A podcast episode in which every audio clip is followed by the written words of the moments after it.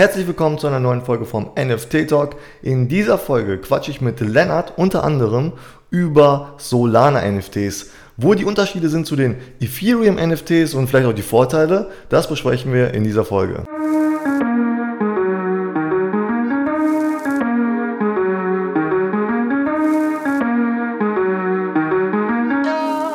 Hi Lennart, super, dass du dir Zeit genommen hast für diesen Podcast. Stell dich doch mal bitte kurz vor und äh, erzähl uns doch mal, wie bist du zu dem Thema NFT gekommen? Ja, hallo Victor und danke für die, ja, ich kann nicht sagen Einladung, aber ich habe mich ja quasi selbst eingeladen. Ja, also ich bin äh, Lennart von SimpleKI und ich mache äh, YouTube-Videos über verschiedene Themen wie künstliche Intelligenz, ähm, Aktien und auch NFTs. Und ja, mein YouTube-Channel hat roundabout 1000 Abonnenten ich habe mit einer der ersten das NFT-Thema in Deutschland besprochen auf meinem YouTube-Channel. Das hat dann auch ganz gut funktioniert, sag ich mal so. Ähm, ja, ansonsten, was gibt es noch über mich zu sagen? Ich arbeite noch aktuell Vollzeit als Data Scientist beziehungsweise als Head of AI Development. Und ja, da ist es halt wichtig, auch immer up-to-date zu bleiben. Und so ist es natürlich dann auch bei den neuesten Trends up-to-date zu bleiben, wo man halt investieren kann und ein bisschen Geld verdienen kann. Und ja, das NFT-Thema brennt natürlich gerade aktuell, ne? Also hast du über deinen Job sozusagen von NFTs erfahren? Ähm, ne, also so wie ich zu NFTs gekommen bin, also so, ich habe oder ich gucke den Creator Justin Khan, das ist der Founder von Twitch. Äh, das hieß ja damals auch Justin.tv. Ich weiß nicht, ob du dich daran erinnern kannst. Ähm, auf jeden Fall haben die das ja dann umgebrandet und den habe ich dann relativ am Anfang schon gefunden gehabt, den Channel, weil er mich halt interessiert hat. Und da hat er dann dieses NFT-Thema halt auch aufgebracht und dann bin ich halt darauf aufmerksam geworden, weil er halt so seine Thumbnails äh, als NFTs verkauft hat und ähm, sozusagen auch so ein jährliches Meeting machen wollte mit den Leuten, die halt einen NFT von ihm gekauft haben, um ihm halt Fragen zu stellen. Ich meine, er ist halt sehr erfolgreich und das ist schon ganz, ganz, ganz cool eigentlich. Und ich habe halt auch gedacht, so ja, kann ich das auch irgendwie machen? Äh, und dann habe ich halt ein Video erstellt, wo ich das ganze NFT-Thema halt erkläre und äh, habe dann halt meine Community gefragt, ob sie an sowas interessiert wären, weil ich die Idee auch ganz cool fand und ich war auch relativ, also ich bin da sehr gläsern, was ich mit der Idee und habe das dann halt auch angesprochen, woher ich das habe und ähm, ja, ich war halt sehr angetan von der Idee gleich von Anfang an und ja, das ist so, wie ich so auf das Thema aufmerksam geworden bin und habe dann quasi das Video darüber erstellt und ich habe das dann auch in meinem Freundeskreis alles erzählt. Ähm, die waren aber erstmal, also habe ich sehr, sehr viel Ablehnung auch erfahren, sage ich mal so, weil das Thema ist natürlich schwierig rüberzubringen, was überhaupt ein Non-Fungible Token ist und warum man das jetzt nicht einfach herunterladen kann, das Bild, weil das, vielleicht kennst du die Diskussion, die kommt dann doch sehr, sehr schnell. Ähm, ja, das ist halt habe ich gedacht so: „Ja, komm, lass die Mann reden, ich mache das trotzdem.“ Und ja, ist eingeschlagen wie eine Bombe. Ja, ähm, du hast ja ein eigenes Projekt gelauncht, ein NFT-Projekt, aber über Solana, ne? Also, für die, die es nicht wissen, die meisten NFT-Projekte werden aktuell über die Ethereum-Blockchain, äh, gemacht. Es gibt aber auch noch ein paar andere, ähm, Blockchains, das ist sozusagen das Gerüst dahinter und Du hast dich für Solana entschieden. Ähm, sag doch mal, was sind denn die Unterschiede zwischen Ethereum oder der Ethereum Blockchain und der Solana Blockchain? Also Ethereum ist ja quasi ähm, schon relativ, existiert ja schon relativ lange. Und ähm, derjenige, der Ethereum äh, kreiert hat, äh, Vitalik Buterin, äh, der hat damals ja, oder es ging, geht sehr, sehr viel um Sicherheit bei Ethereum. Und das Problem bei allgemeinen Blockchains ist halt auch die Skalierbarkeit. Und damals hat er sich nicht Gedanken darüber gemacht, ähm, über die Skalierbarkeit von Ethereum. Und das versuchen jetzt neue Blockchains sozusagen zu äh, besser zu machen und ähm, halt eine höhere Skalierbarkeit zu haben. Also zum Beispiel bei Ethereum ist es zurzeit so, dass 30 Transaktionen pro Sekunde durchgeführt werden können. Und bei Solana ist der Unterschied, dass da bis zu 50.000 Transaktionen durchgeführt werden können. Ob das tatsächlich dann auch so passiert, ist, steht noch auf einer anderen Seite, sag ich mal so. Ähm, das, hm, wie soll ich das sagen? Also, man muss das halt erst noch getestet werden von, ob das Mhm. wirklich so ist. oder Ja. halt, ob Der der das Proof auch darunter fehlt noch. Ja, genau. Also, so, ich Mhm. glaube, die höchste Anzahl an Transaktionen waren irgendwas mit 20.000, aber ich bin da grade nicht so habe die Zahl nicht so im Kopf, aber Mhm. sie ist noch lange nicht da, wo sie eigentlich sein hätte können, wenn das halt wirklich so, äh, das Versprochene gehalten wird, sage ich mal so, also die 50.000. Und das ist natürlich 'n Riesenvorteil von Solana. Und was ja sozusagen mit dieser Limitation bei Ethereum auch einhergeht, ist, wenn du deine Transaktion ja durchführen möchtest, dann und besonders schnell, dann musst du natürlich relativ viel, äh, ausgeben dafür. Aktuell ist ja bei So Solana so, dass es noch gar nicht so viele Transaktionen gibt, weshalb die Transaktionskosten halt, ähm, relativ niedrig sind. Und das ist halt dieses Angebot und Nachfrage. Also, wenn viele Leute 'ne Transaktion durchführen wollen, dann merkt man das ja auch, äh, bei der Ethereum-Blockchain, wenn man dann 'nen NFT minten möchtest, dann gleich am Anfang eines Projektes, dann geht halt der Preis vom Gas, also das die den Preis, den man fürs Minten bezahlen muss, äh, sehr, sehr stark hoch, weil natürlich sehr, sehr viele dann eine Transaktion in relativ kurzer Zeit durchführen möchten. Und bei Solana ist es so, dass es da super schnell ist und, ähm, ja, super wenig Gas-Fee bezahlt werden müssen. Und das ist so der große Unterschied. Und was auch noch 'nen Unterschied ist, ist, dass es halt, ähm die wie diese Transaktionen verifiziert werden, unterscheidet sich auch noch 'nen bisschen. Also, es man nennt das, äh, Proof of History bei Solana. Und Mhm. nicht, äh ich weiß gar nicht, es ist, glaube ich, grade Proof of Work bei Ethereum. Mhm. Aber ist Solana trotzdem genauso sicher, äh, wie Ethereum? Ja, also das das System ist halt so aufgelegt, dass, ähm, die Sicherheit dort auch gewährleistet wird. Und, Mhm. äh, das ist ja einer der Sachen also Sicherheit, äh, Skalierbarkeit sind halt die beiden wesentlichen Faktoren, über die heutzutage ja viel gesprochen wird in dem in dem Bereich der Blockchains. Und ja, das sind halt, ähm, verschiedene Herangehensweisen, ne, diese Proof of Work. Dann gibt's ja noch Proof of Stake und, äh, Proof of History ist halt 'nen ganz neues Konzept, was halt Solana eingeführt hat. Und ich sage mal so, Solana war ja am Anfang des Jahres ich weiß gar nicht, was der Preis war, aber der war sehr, sehr niedrig. Und der ist ja jetzt über den den Sommer hinweg ist er ja gnadenlos angestiegen, ne? Also, konnte man richtig, richtig gute Renditen erzielen. Ja, was was kostet Solana aktuell im Ich Vergleich zu glaube, ähm, in Euro sind's 150 €, 140, Ja, okay, 150 ja. €. Ja, für 1 Ähm Solana und, äh, Ethereum sind wir irgendwie, ich glaube, bei knapp 3.000 jetzt oder so ja, ja, die letzten? Tage ist wieder sehr, Mhm. sehr stark angestiegen. Also, Bitcoin ist irgendwie heute auf 55.000 Ja. US-Dollar Ja. und, ähm, von daher ist ist es immer sehr, sehr krass, äh, wie die Preise halt schwanken. Ja. Also also ganz klarer Vorteil Solana gegenüber Ethereum ist die Skalierbarkeit und dadurch auch die geringeren, äh, Gebühren. Ja, auf jeden was wa Fall. wa was hast du was hast du für Gas-Fees bezahlt für deine letzte Solana-Transaktion? Weißt du das? Also, ähm also, das Schöne ist ja, dass sie wirklich so niedrig sind, dass man gar nicht mehr darüber nachdenkt. Und, ähm also, ich habe gestern habe ich 3 oder 4 NFTs gekauft und ich Mhm. kann's dir ehrlich gar nicht sagen, wie viel ich bezahlt habe. Wenn ich jetzt Ja. bei bei Ethereum was kaufen würde, dann könnte ich dir Ja. ganz genau sagen, was ich bezahlt hätte, weil Ja. es dann irgendwie die Hälfte von dem NFT gewesen wäre oder irgendwie 1/10 oder je nachdem, wie teuer das NFT ist. Aber halt so bei Solana fällt das gar nicht so stark ins Gewicht, wie das da tatsächlich dann bei, ähm bei Solana ist, ja, bei. Ethereum, Ja, genau. Ich habe auch schon mal mit'm Kauf, äh, von 'nem NFT gewartet, bis die Gas-Fees 'n bisschen runtergegangen sind, weil Ja. einfach, äh, die unbezahlbar also, in keiner Relation standen zum NFT-Preis, ne? Ja. Ähm, ja, ähm, die Ethereum-NFTs, die werden ja auf OpenSea gehandelt, äh, ne? Ich also, ich glaube, jeder kennt die Plattform mittlerweile. Ähm, wo werden denn Solana-NFTs gehandelt?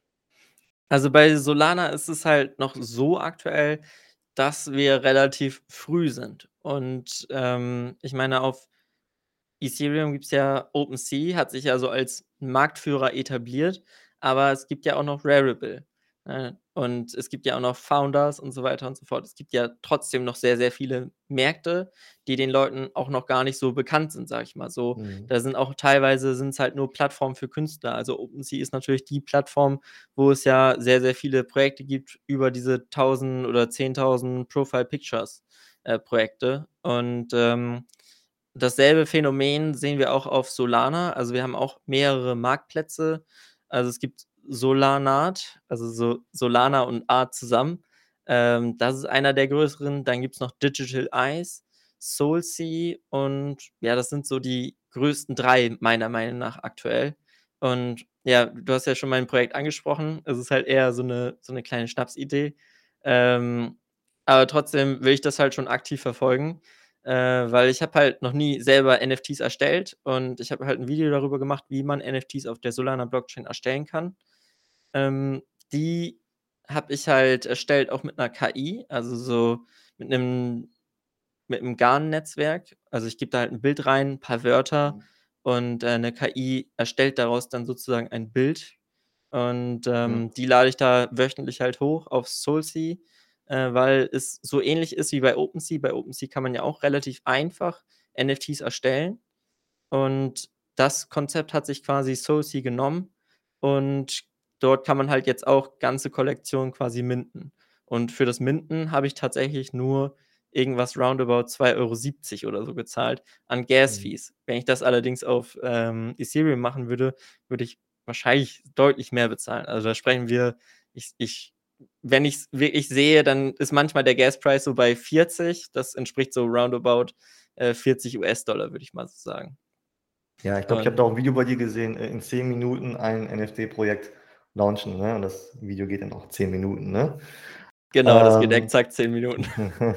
und, äh, also aber das Prozedere dahinter, sage ich mal, ist dann eigentlich so wie bei der Ethereum-Blockchain, also eine Wallet, ähm, Euro in Solana umtauschen, Wallet mit, äh, dieser Plattform, ähm, connecten und dann einfach kaufen, verkaufen, oder? Genau, also das Prinzip ist das Gleiche.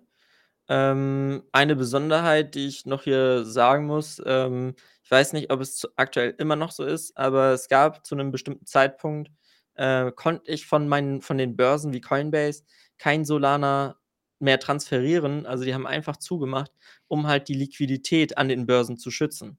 Und, Mhm. äh, das kann halt schon mal vorkommen und für manche ist es halt auch, äh, dann zu 'nem richtig, richtig blöden Zeitpunkt gekommen, weil jetzt grade auf der Solana Blockchain launchen halt sehr, sehr viele Projekte und ja, wenn du dann dein Geld an der Börse hast und das nicht in Mhm. deinem Wallet hast, dann kannst du halt nicht minten. So, und es gab Ja. 'n Zeitpunkt, wo ich genau mein Geld haben wollte, aber es einfach nicht mehr Okay. transferieren konnte Mhm. und das war schon echt 'n bisschen nervig, aber das hat sich jetzt Das ist wieder ja gelegt. das ist ja eigentlich auch Sinn oder der ganze Hintergedanke von diesen ganzen Kryptowährungen ist ja eigentlich, dass man ja auch immer über sein sein Geld auch verfügt und kein kein, äh, Dritter, sage ich mal, ähm, dir da irgendwie Steine in den Weg legt, ne? Hm, Äh, ja. natürlich dann doof. Ja, daraus habe ich halt Ähm, gelernt, dass man nie, hm. ähm, sein Geld sozusagen den Börsen überlassen sollte. Mhm, Man direkt auf sollte die sein Wallet.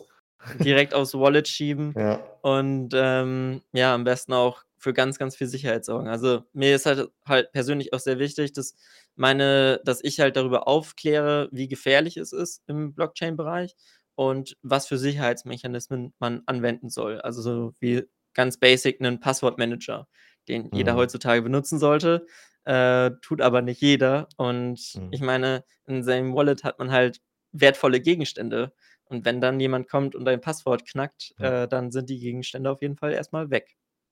Genau.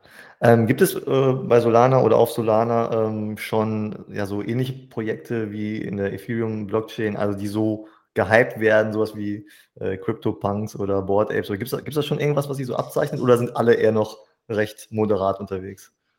Hm, also, es gibt tatsächlich 'n paar sehr interessante Projekte. Ähm, es gibt eins, oh, ich weiß jetzt grade gar nicht, wie das heißt, aber das ist so quasi, du kaufst eine ein Hotel an der Straße und auf der Webseite kannst du dann Monopoly. äh, ja, so ähnlich, aber du kannst dann quasi dieses Hotel kaufen. Das ist so Art Real Estate, also Immobilien. Mhm. Und dann kannst du quasi dein Wallet damit connecten und deine NFTs in dieses Hotel ablegen, sodass das Mhm. jeder sehen kann. Und dann hast du halt Ah. Nachbarn, die kannst du dann auch angucken, wer hat wo seine NFTs reingetan. Und so ist es halt quasi du musst halt dieses NFT kaufen und dann Mhm. kannst du halt deine NFTs sozusagen, äh, ja, displayen, also so Ja. öffentlich stellen, sodass das halt jeder sehen kann. Und das ist, glaube ich, jetzt am 1. Oktober gestartet für 0,2 Solana und aktuell gehen da die Preise bis hoch zu 60 Solana. Also, das ist in in 'ner einer Woche ist das explodiert. Das kann man sich gar nicht Mhm. vorstellen. Also, es gibt 'n paar große Projekte, aber es ist noch nichts Langfristiges, wo wir jetzt über 'ne CryptoPunk, äh, ja Vergleichbarkeit reden können. Es sind Ja. halt sehr, sehr viele Projekte, die jetzt grade launchen und, ähm, ja, es gibt halt 'nen paar so, die auch die anderen Ethereum-Projekte quasi kopieren, was auch Mhm. nicht so super toll ist. Also, kleiner Investment-Tipp: Investiert niemals in 'nen Projekt, äh, was halt quasi die Kunst klaut oder die angelehnt an die Kunst ist, weil das ist Mhm. halt die Leute kaufen eigentlich nur originelle Kunst. Also, wenn dahinter wirklich eine Idee steckt, die wirklich originell ist und immer dieses Kopieren irgendwann hat man das auch satt gesehen, sage ich mal so. Am Anfang ist das ganz cool, weil: „Oh ja, die haben dieselben Attribute wie die CryptoPunks“, aber man sieht sich sehr, sehr schnell satt daran. Ich weiß nicht, wie das Ja. bei dir so ist, aber ich glaube, Ja, das so. also, Kopien Kopien kaufe ich eigentlich nie, ne? Das ist, äh es gibt halt nur ein Original, ne? Genau, es gibt nur Ja. 1. Ja. Ähm, ja, wir haben ja schon mal deinen YouTube-Channel angesprochen und da machst du ja auch regelmäßig Videos zum Thema NFTs und so. Und, ähm, da wollte ich mal fragen, ähm, ja, was sind das genau für Videos und für wen machst du die Videos? Also, wer sollte sich dir deinen Channel auf jeden Fall anschauen? Also, ich will in erster Linie will ich halt aufklären und ich glaube, dass es halt für Neueinsteiger sehr, sehr gut ist. Ich rede halt auch teilweise über tiefere Themen, also, jetzt zum Beispiel Smart Contracts, äh, die man ja auf der Ethereum-Blockchain erstellen kann. Und da gebe ich dann halt auch kleine Programmiertutorials, gebe da den Einstieg: Was nutze ich für Ressourcen? Wie kann man dort weiter lernen? Ähm, weil ich mich das selber halt interessiert und ich denke, man sollte halt immer weiter lernen und ich versuche halt, das sozusagen weiterzugeben. Also, nicht nur ist mein Channel sozusagen für neutrale Information sondern auch fürs Lernen sozusagen. Wo finde ich den Einstieg und das Ganze halt auf Deutsch, was halt was ich halt so noch nicht gesehen habe. Ich versuche halt sehr, sehr, ähm, Themen basic aufzugreifen. Ich versuche auch nicht so viele Anglizismen zu nutzen, wie ich's jetzt aktuell grade mache. Ähm, dafür erst mal dicke Sorry. Ähm, ich, äh das ist halt ich lese das halt im Englischen und es gibt manchmal einfach nicht das passende Wort, um das halt zu übersetzen. Und Ja. das ist halt 'n bisschen ärgerlich. Und ich versuche das dann halt die Bedeutung des Wortes versuche ich dann auf meinem Channel auch zu übersetzen. Also, wenn's jetzt um Utility geht oder was ist überhaupt Mhm. Smart Contract oder so, Ja. versuche ich halt dann auch mit echten Beispielen sozusagen zu erklären. Und ja, wie gesagt, Aufklärung ist die eine Mission und halt spannende neue Themen, die halt die morgen die Welt von morgen interessieren. Das ist so, was ich mir auf die Fahne schreibe. Also, halt im Bereich von KI, äh, da arbeite ich halt. Das ist halt für mich auch schon 'n bisschen ausgelutscht, aber viele sind da halt nicht so drin und haben vielleicht auch Angst und die Angst möchte ich eigentlich nehmen quasi. Und bei NFTs ist genauso. Also, ich mache sozusagen die Fehler und gebe das Wissen dann weiter. Und bei Aktien ist es so, da bin ich auch noch auf'm Lernkurs, sage ich mal so. Also, wenn's da um, äh wie analysiere ich eine Aktie? Was ist ein Discounted Cashflow-Modell? Und aus diesen 3 Themenbereichen, das sind so meine Steckenpferde, die ich da behandle. Und aktuell ist aber grade das Thema NFT interessant. Also, das sind so die 3 Themen, wo ich halt immer auch switche, je nachdem, was mich am meisten interessiert, äh, um nicht quasi nur ein Thema zu behandeln. Also, so man könnte das machen, ist wahrscheinlich auch besser für den YouTube-Algorithmus, äh, um immer die g selben Leute anzusprechen. Aber ich will eigentlich 'ne Community erschaffen, die sich gegeneinander austauscht und Wissen aus unterschiedlichen Gegenden mitbringt. Weil zum Beispiel das Investieren-Thema ist ja sozusagen beim NFT-Kauf auch sehr, sehr wichtig. Weil aus den Aktienkäufen habe ich halt gelernt, es lohnt sich eigentlich immer, eine ruhige Hand zu behalten. Also, nicht zu sagen: „Okay, ich minte das jetzt und verkaufe das dann.“ Oder was ich häufig auch sehe: Ich minte das jetzt, ich habe kein gutes NFT bekommen von den Attributen oder es gefällt mir nicht und ich verkaufe das dann unter dem Mint-Preis. Das ist halt so Sachen, das kann man gar nicht rational erklären, aber die Mhm. Leute, äh, machen das trotzdem. Und dann kommt man halt als erfahrener Investor, sage ich mal so, und freut sich darüber, dass man 'n guten Ja. Deal machen kann. Also also, nicht nicht teuer einkaufen und günstig verkaufen. Also, das das ist 'n schlechter Invest auf jeden Fall. Ja, das ist schlechter Invest. Ja, ja. Ne, aber so, das ich weiß nicht, ob du das auch schon selbst, äh, mitbekommen hast, dass halt nach so 'nem Minten, äh, sind entweder halt die Mhm. Preise auf dem Mint-Preis und die die Sachen, die da drunter sind, die sind zwar kurz am Markt, aber das sind immer kurze Chancen, die man nutzen kann, um das NFT noch günstiger zu bekommen. Mhm. Und da gibt's Mhm. halt ja, als Investor weiß man das halt einfach, dass es halt so welche Chancen gibt, wo man quasi Arbitrage machen kann, Mhm. ähm, und die nutzt man dann halt gerne aus. Ja, das ist das Problem, ne? Äh, Handeln und Emotionen und, äh, das ist alles dann nicht so einfach, ne? Genau.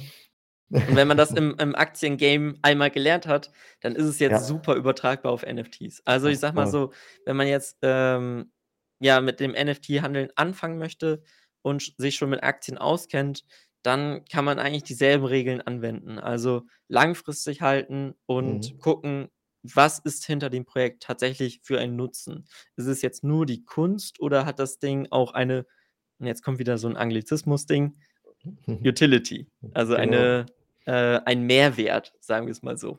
Ja, richtig, auf jeden Fall, ja. Cool. Ähm, Links zu deinem Channel und, äh, Instagram, Twitter, keine Ahnung, alles, was du mir geben wirst, äh, werde ich natürlich dann hier in die äh, unten in die Infoboxen und so was reinschreiben, damit die Leute auch finden können. Und, ähm, ja, vielen Dank, dass du dir Zeit genommen hast für dieses Interview. Ich glaube, das war sehr interessant und, ähm, wenn du dein nächstes Solana-Projekt, äh, launcht, dann können wir gerne noch mal drüber quatschen, oder?